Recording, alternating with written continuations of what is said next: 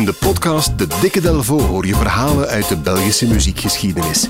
Van Arno tot Sap Mama, van Puerto Rico tot Hollywood aan de Schelde. Duik mee in het rijke Belpoparchief en ontdek de verhalen achter Belgische muziekparels. Samen met Jan Delvo, onze ervaren gids. De mooiste Belpopverhalen krijg je in de Dikke Delvo podcast. Mijn waarde Jan Delvo, goedemiddag.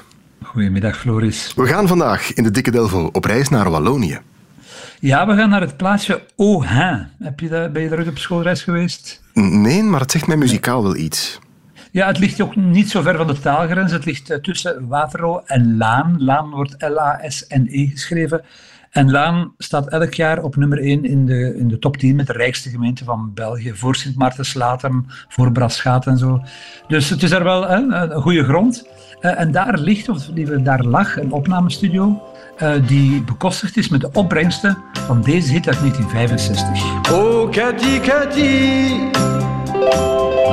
je revois souvent ce petit coin discret dans ce vieux restaurant. L'air frais de la mer, les rumeurs du port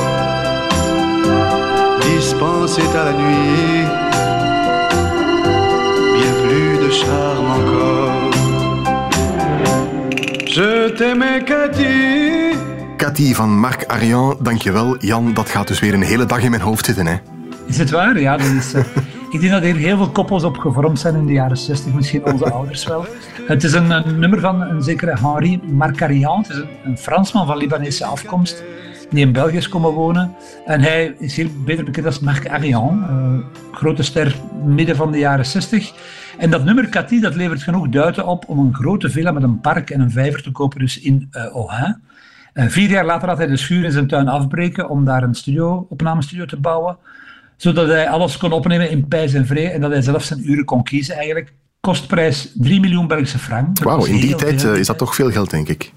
Ik denk dat ik daar toen drie gezinswoningen mee kon kopen ongeveer. Dus dat is wel een zware investering. En die studio krijgt de naam van zijn hit. Die heet dus Studio Cathy. En dat is echt helemaal state of the art op dat moment. Hij koopt een acht tafel.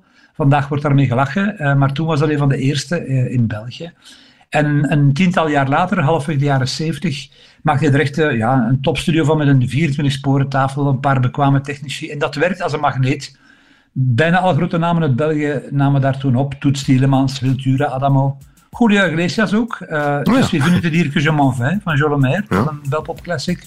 Johan Verminnen en ook uh, Born to be Alive van uh, Patrick Hernandez. Dus de groten gingen toen naar studio uh, Cathy, maar het allergrootste wapenfeit van die studio blijft deze wereldhit.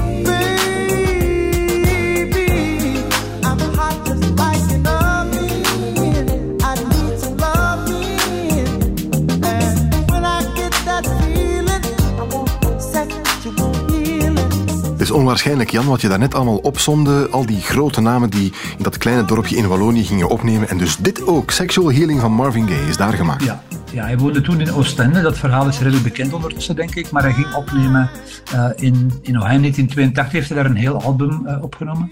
Uh, in 1985 overlijdt Ariane op jonge leeftijd. De studio gaat in andere handen over. En dooft stilaan uit eigenlijk de activiteit daar uh, in Oha. Nu, Oha en die Studio Cathy worden altijd gelinkt aan Marvin Gaye en Sexual Healing.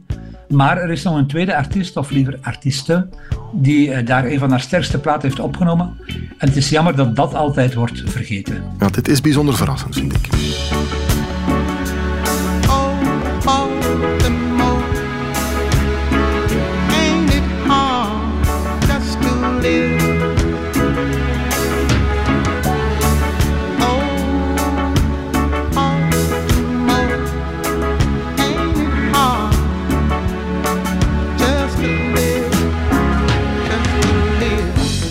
Baltimore van Nina Simone, ook daar gemaakt in Ohio ja. in Wallonië. Dat is toch een nummer van Randy Newman, hè? Ja, ja, ja. En het gaat over de gelijknamige uh, stad, uh, Amerikaanse stad Baltimore, waar hij naar verluid nooit is geweest, maar hij valt ze heel zwaar aan in de tekst. En de inwoners van Baltimore kunnen daar tot vandaag nog altijd niet mee lachen. Op het internet stond een heel mooie boodschap voor Randy. Go sodomize yourself with a chainsaw. Hopla, dat is wel Dat is stevig. wel redelijk duidelijk, ja. Uh, maar een ideaal nummer voor een uh, briljante, maar zeer grillige artiest als uh, Nina Simone. Dat is toch een van de meest merkwaardige levenslopen, denk ik, hè, van de voorbije 50 jaar. Die mevrouw, die was echt heel nukkig, maar zette, die, zette haar achter een piano en die deed de meest ongelooflijke dingen. Ze neemt Baltimore op in 1978 uh, in Ohain, een jaar na, nadat uh, Newman het had uitgebracht op het album Little Criminals. Nu, hoe was ze in Ohain terechtgekomen? Ze woonde in die tijd in Parijs. Daar werd ze opgezocht door een uh, Amerikaanse jazzproducer, Creed Taylor. niet tenminste, de man had een wereldster gemaakt van Astrid Gilberto.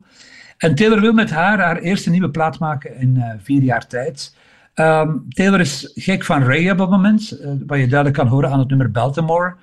Simone vond het maar niks. Uh, naar verluid zou ze gezegd hebben, what is this corny stuff? Uh, dus ja, die twee, dat waren echt woelige dagen, woelige tijden daar. die hebben hele tijd liggen bekvechten. Nu, Simone strubbelt heel lang tegen, maar uiteindelijk zegt ze dan toch oké. Okay, en dan neemt ze alle zanglijnen, dus alle, alle hè, teksten van de hele plaat heeft ze in een sessie van één uur opgenomen. Wauw. Zo ballorig. Ja, ik wil er vanaf zijn. was op dat moment. Ze schrijft er ook een aantal dingen over in haar biografie. Hè. Ze had geen controle over de opname. Ze mocht niet kiezen uh, hoe de nummers werden opgenomen.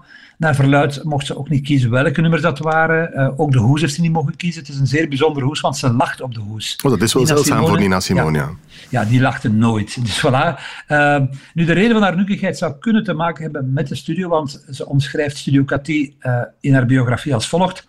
Een kelder in België waar ik gedwongen werd om nummers in te zingen om er zo aan te kunnen ontsnappen. Oh nee, dat is dus, ook wel stevig. Uh, ja, harde tijden.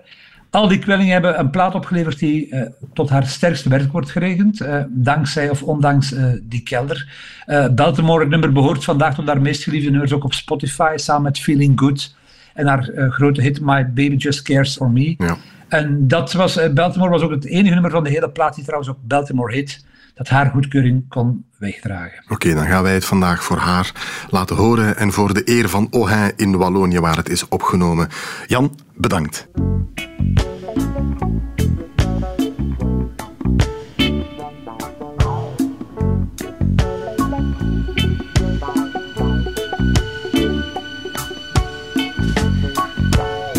Up little seagull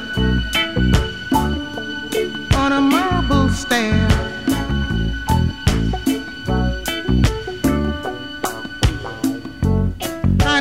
The ocean. Looking everywhere.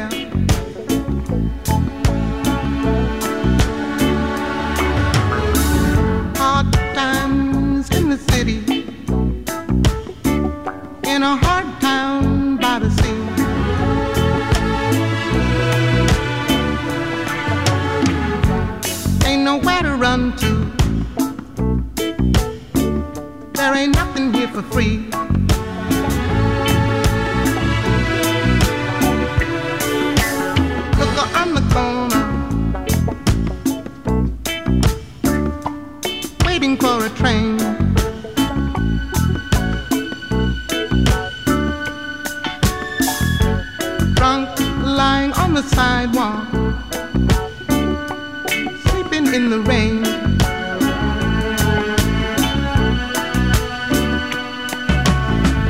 The people hide their faces and they hide their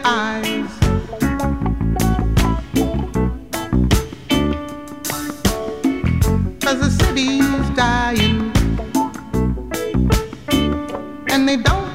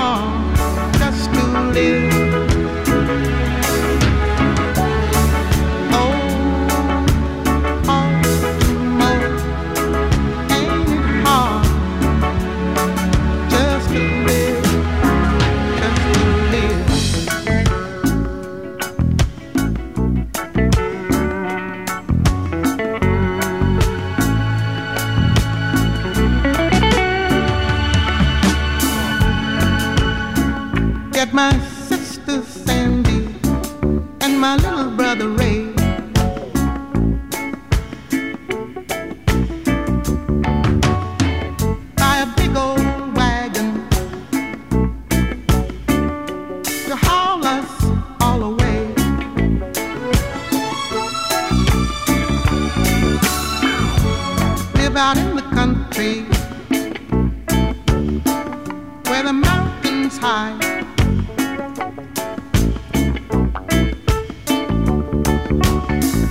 Never gonna come back here till the day I die.